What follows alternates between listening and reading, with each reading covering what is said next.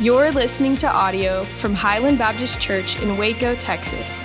To find out more about Highland, go to www.hbcwaco.org. We're in Holy Week, of course, and we're in a series called He's the King, as we're understanding once more, hopefully in some fresh ways of, of who Jesus is as King. And t- today is Palm Sunday, and billions of people, I know that preachers are prone to hyperbole, but in fact, billions of people today are remembering Palm Sunday when, when Jesus, as King, entered into Jerusalem. And so we join in with the celebration of billions of brothers and sisters around the world remembering this incredible occasion that we see in Scripture. Uh, many of you probably came to worship today, remembering that today is Palm Sunday. Maybe you came with that story in your mind today. It's a very familiar story, it's very familiar material, and consequently, it kind of presents, if you will, two, two difficulties today. Uh, the first difficulty would be this it is that familiarity of, of this story.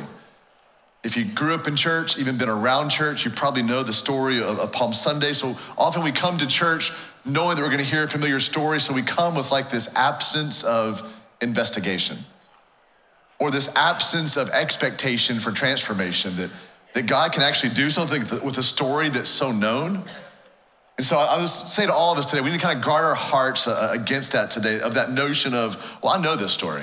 I mean, I know this stuff already. There's nothing really new in here for me. I guess difficulty number two would be on my side of things, this, this temptation I have today to try to be uber creative with this passage or try to kind of point something out that you've never seen before. It's very tempting to have some creative flair or some exaggeration in this passage just for effect today. The, the kind of thing I'm referring to is the preacher, he'll say, We're going to deal with Palm Sunday today from the perspective of the donkey. And then he like proceeds to try to get inside of the mind of the donkey, which honestly isn't that difficult for most preachers, and so probably me included. So, so what if we came to the story today instead with a fresh mind and a, and a fresh heart and no biases at all? What if we came today and let the scripture, led by the Spirit, explain scripture to us? Explain this story to us. So, with your copy of God's word, would you turn with me, please, to Matthew chapter 21? Matthew chapter 21. Relatively new to church. It's a really easy book to find. It's the very beginning of the New Testament. So you go through the entire Old Testament, then you have Matthew, the first gospel writer, Matthew, Mark, Luke, and John. Every gospel writer, by the way, records this story. That's not the case with the vast majority of familiar stories or stories of which we, we, we often know or often quote. So every gospel writer speaks of of this entry of Jesus into Jerusalem. So let me just kind of tell you a little bit. That this Matthew 21 begins the last week in the life of Jesus. So over the period of the next eight days, beginning right here, Jesus will enter into Jerusalem. He'll cleanse the temple. He'll institute the Lord's Supper. He'll be arrested. He'll be tried. He'll be crucified. He will die and he'll be raised from the dead. So this is the week, Highland, this is the week that all creation has been longing for. All creation has been waiting for this week. And these events were planned before even the foundation of the world. So they're not just climactic in the life of, of Jesus. This is the climactic week of, of all of history. Jesus is going to enter into Jerusalem, proclaim himself as king, and the point is going to be unmistakable and inescapable. This is the week that he's going to crush the head of the serpent. And Matthew 21 is so clear. Jesus will assert himself as the Messiah, as the one who is promised, as the King. The King promised to come to, to save people from their sins. Come from Jesus to save people from their sins. I want to show you this morning this King. I want you to see that not only is he the King of the Jews, he is the King of all the nations. He's the King over our hearts. So I want to call all of us today to submit our lives our everything to this king, to the rule and to the reign of King Jesus. I want to call you to, to abandon yourself to this king, to surrender everything, to surrender your life, to love this king with all of your heart, soul, mind, and strength. I want to show you this breathtaking, awe inspiring picture of King Jesus. Matthew chapter 21, let's begin in verse 1. Now, when they, the, the disciples, the followers of Jesus, as they drew near to Jerusalem and came to Bethphage, to the Mount of Olives, Jesus then sent two disciples, saying to the disciples, the, the two disciples, go into the village in front of you, and immediately you will find a donkey tied and a colt with her. Untie them and bring them to me. And if anyone says anything to you, you shall say, The Lord needs them and he will, the owner of the donkey, will send them at once. This took place to fulfill what had been spoken by the prophet, saying, Say to the daughter of Zion, Behold, your king is coming to you, humble and mounted on a donkey, on a colt, the foal of a beast of burden. The disciples went and did as Jesus had directed them. They, they brought the donkey and the colt and put on them their cloaks and he, Jesus, sat on them. And most of the crowd spread their cloaks on the road, and others cut branches from the trees and spread them on the road. And the crowds that went before him and that followed him were all shouting, Hosanna to the Son of David. Blessed is he who comes in the name of the Lord. Hosanna in the highest. And when he, Jesus, entered Jerusalem, the whole city was stirred up, saying, Who is this? And the crowd said, This is the prophet Jesus. They were close. This is the prophet Jesus from Nazareth of Galilee. And then Jesus entered the temple and drove out all who sold and bought in the temple, and he overturned the tables of the money changers and the seats of those who sold pigeons. And he said to them, It is written, My house shall be called a house of prayer, but you make it a den of robbers. And the blind and the lame came to him in the temple, and he healed them. But when the chief priest and the scribes saw the wonderful things that Jesus did, and this probably irked them the most, and the children crying out in the temple, Hosanna to the Son of David, they were indignant. And they said to him, Do you hear what these are saying? And Jesus said to them, Yes. Have you ever read, Out of the mouths of infants and nursing babies, you have prepared praise? And leaving them, he went out of the city to Bethany and lodged there, don't close your Bibles. I want you to see five angles of this king in this passage this morning. Here's the first thing He's the God king. He is the God hyphen king. Look at verse 2 and verse 3 inside this passage again, Matthew chapter 21. Look at verse 2 and 3. I want you to see something here. Perhaps you saw it. Saying to them, Jesus saying to them, the two disciples, Go into the village in front of you, and immediately you will find a donkey, a donkey tied, or a donkey tied, and a colt with her, and untie them and bring them to me. And if anyone says anything to you, you shall say, The Lord needs them. Not the teacher, not the rabbi, not, not the leader. The Lord needs them.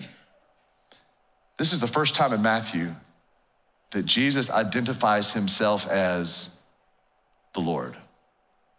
It's the first time in Matthew that he says, Oh, I'm, I'm God. I'm Adonai. I am Yahweh. I am Jehovah. He has called himself up to this point 30 times, actually, the Son of Man, a very humbling phrase.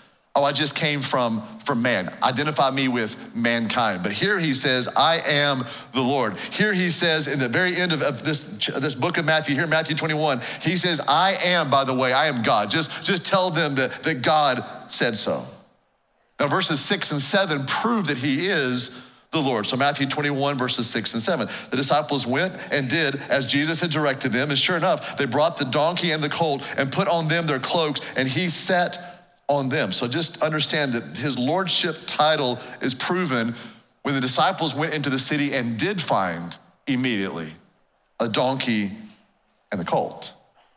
So Christ, who is the center of the universe, who is the creator of all things, the Lord of creation, he subdues creation. It is not difficulty, it's not difficult at all for him to know, no difficulty at all for him to know there was an available donkey and an available colt ready for him to sit upon to take him into his destiny there in Jerusalem. Now, just catch this. This is an available donkey and an available colt the week of Passover. When the city of Jerusalem swelled from 50,000 people to 250,000 people, and Jesus, who is the Lord, told his disciples, Oh, go into the city, immediately you'll see two available a donkey and, and a colt. Mark actually tells us in his rendering of, of this story, his writing of this story, it was an unridden donkey, unbroken donkey. For you city folks, that means nothing at all. For those who live in the country, you know what that means. Like you don't you don't just jump onto a donkey that's never been broken before, that's never been ridden before. But I guess if the winds and the waves obey Jesus, he should have no problem at all with a stubborn donkey. He is the God King. This is the first time Jesus would call himself the Lord, the King. Up to this point, Son of Man, but now this title that was reserved for God, Jesus is now claiming that title. Oh, I'm God. I am Adonai. I am the Lord. Not only is he the God King, secondly, I want to see in this passage, he's, he's the promised King. We're going to kind of go back over some familiar territory. Go back to verse, verse 4 again. So, chapter 21, verse 4.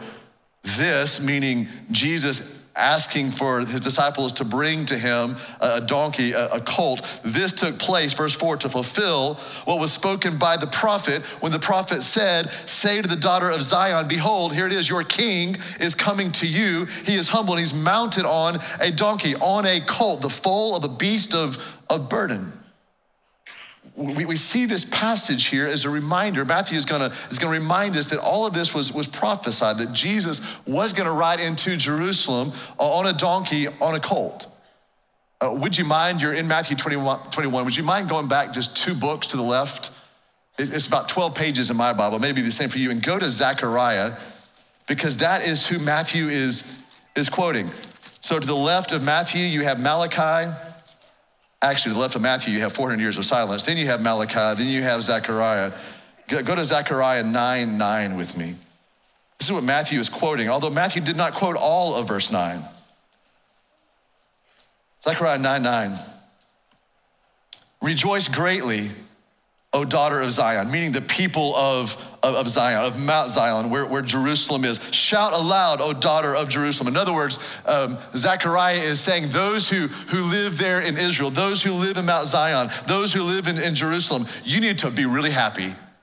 You need to rejoice greatly. You need to shout aloud because, because behold, look, your king is coming to you. He is righteous and he is having salvation, and having salvation is he. ESV says, humble and mounted on a donkey, on a colt, the foal of a donkey. Be very happy, shout. Your king is coming to you. I love this. This is 500 years before Jesus even came. 500 years before Jesus even came, God already promises that a donkey and a colt will be available on the week of, of, Passover for Jesus to ride upon into Jerusalem. You don't write a script like this unless you're God. 500 years previously, God had already uh, ordained a donkey and a colt to be ready immediately inside of Jerusalem that Jesus might ride upon that donkey. Look at verse 9. Uh, go back to Matthew 21. I'm sorry, 12 pages back to the right. Skip about 500 years and go 12 pages to the right. Matthew chapter 21, verse, verse 9, we've read this already. And the crowds that went before him, before Jesus, and the crowds that followed him. So make sure you get that picture. There are people before Jesus anticipating him, and there are people following Jesus behind him.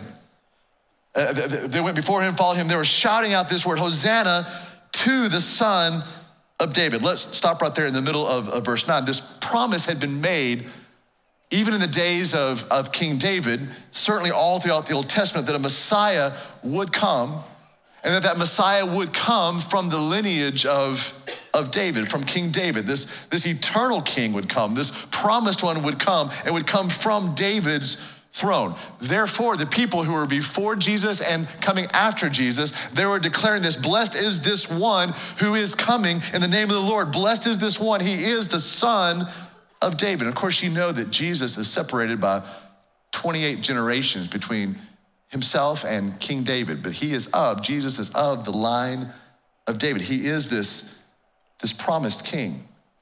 So not only is he the God king, he was also, or he still is, the promised king. Thirdly, I want you to see this in the passage. He's the saving king. We saw Zechariah reference this that he's righteous, that salvation he has salvation. He's the saving king. Look at Matthew 21, uh, verse 9 with me.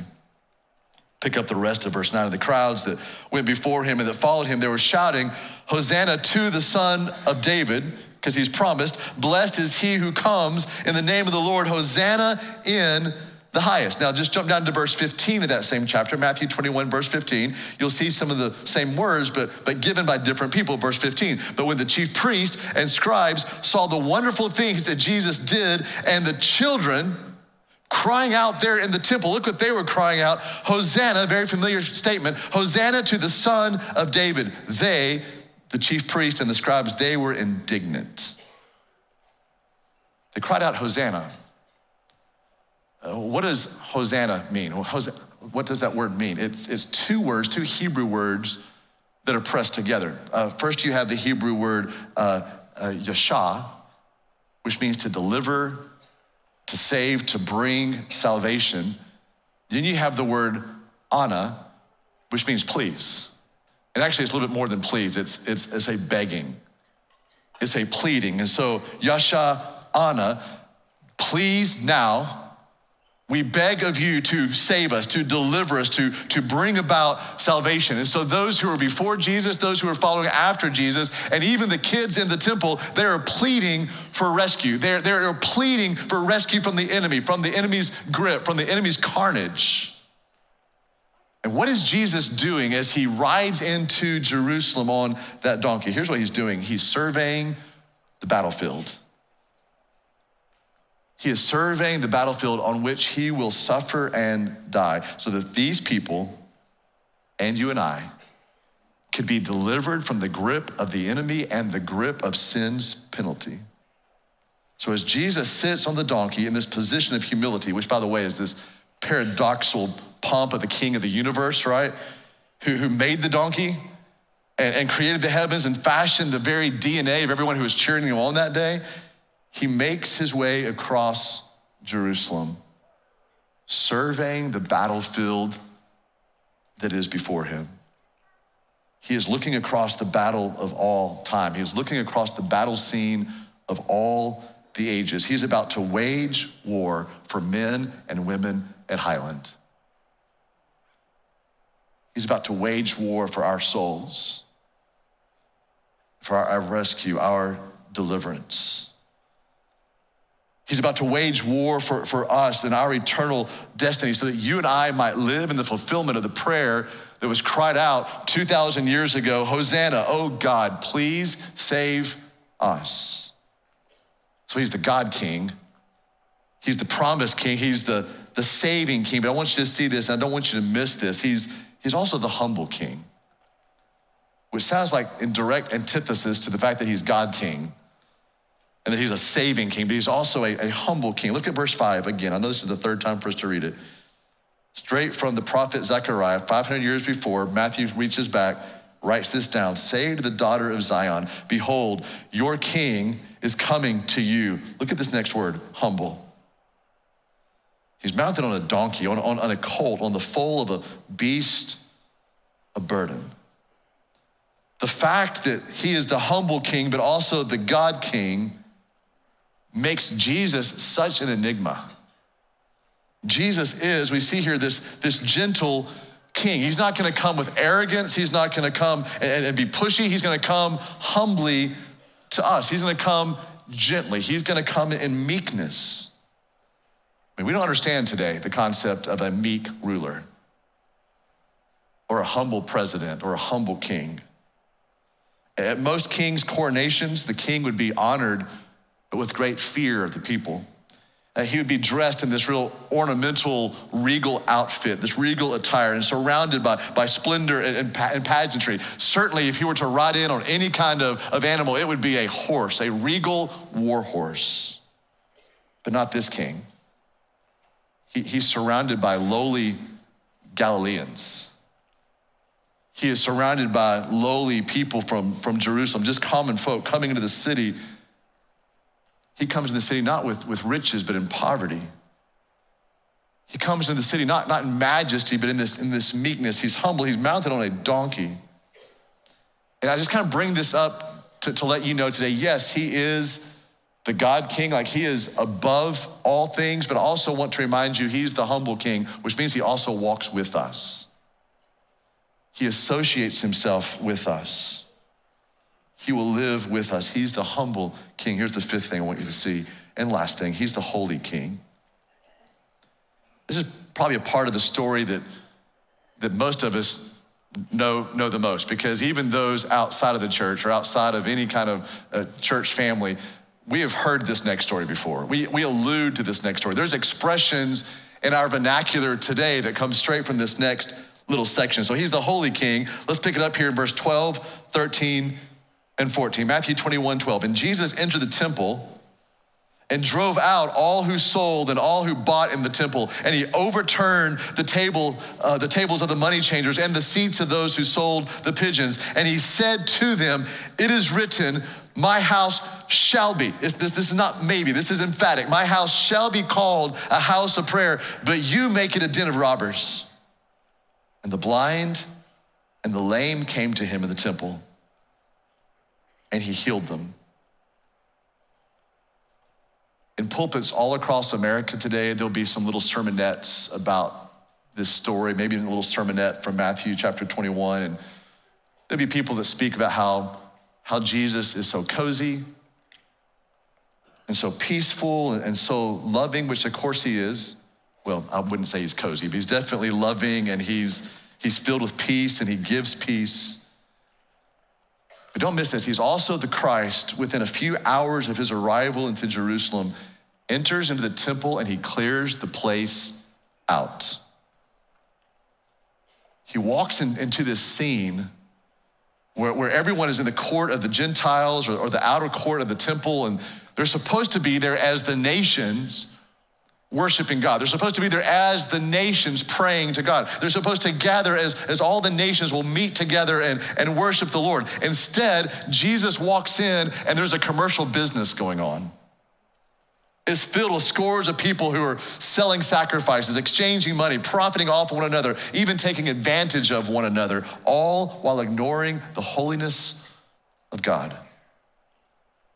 So, Jesus, in this righteous anger, drives them all out, overturns their tables and their seats, and he says to them, let me make sure we all understand what he said that this house is supposed to be about. He says, My house, it shall be called a house of prayer, which is straight from Isaiah chapter 56. So Jesus is going back to the Old Testament. In Isaiah 56, the same thing is said that God promised to make his temple a house of prayer for all of the nations. By the way, a little preacher timeout those who love this image of Jesus, or we think it gives us permission to be angry or irate or violent or gives us permission to, quote, flip tables. If you do that, you also need to heal people. And you also need to make sure that the babies around you are singing out your praise. But what you really need to do is make sure you're pointing people to prayer. So let's not take this little image of, of Jesus in this, these one or two verses and say, that's right, I, am I'm, I'm gonna be violent. I'm gonna be irate. I'm gonna be outraged. That's not the point of, of this story. In fact, Jesus is about to tell us that the point of the story. He says, You have made it a den of robbers. There, Jesus is going back and quoting from Jeremiah chapter 7. And actually, this entire portion of the story is a completion of Malachi chapter 3 prophecy, where God says, I will raise up somebody. He will be like a refiner's fire, like a fuller's soap, and he's gonna go into the temple and he's gonna clean it out. He's going to purify it. You see, these religious people were offering worship, yet they did not walk with God. Let me just say that again for 21st century Christians.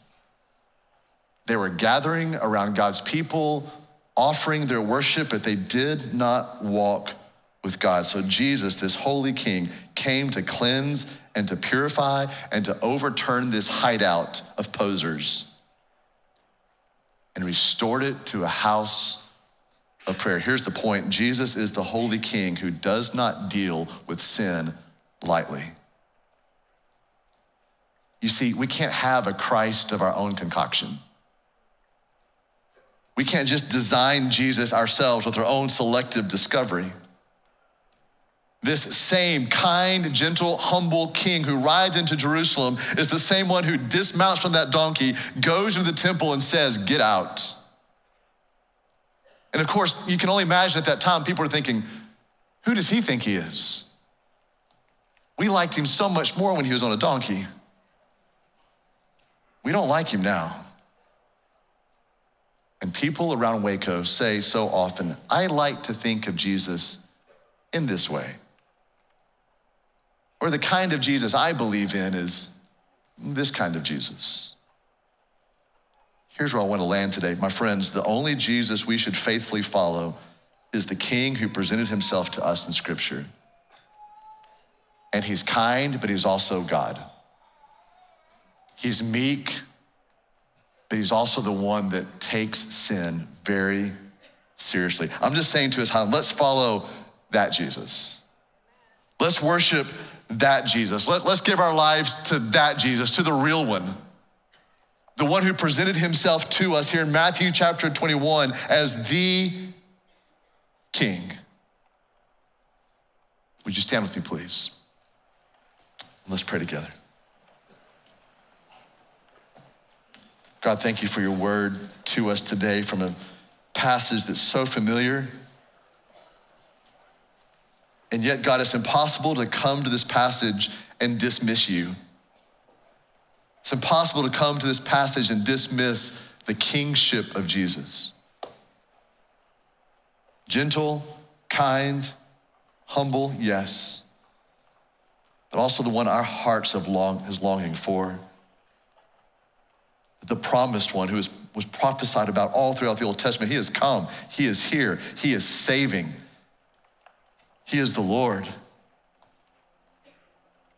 And this king has every right to demand everything from us.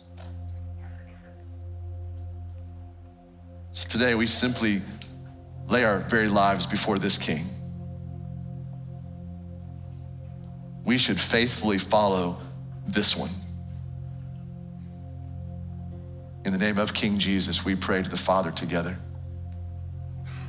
Amen.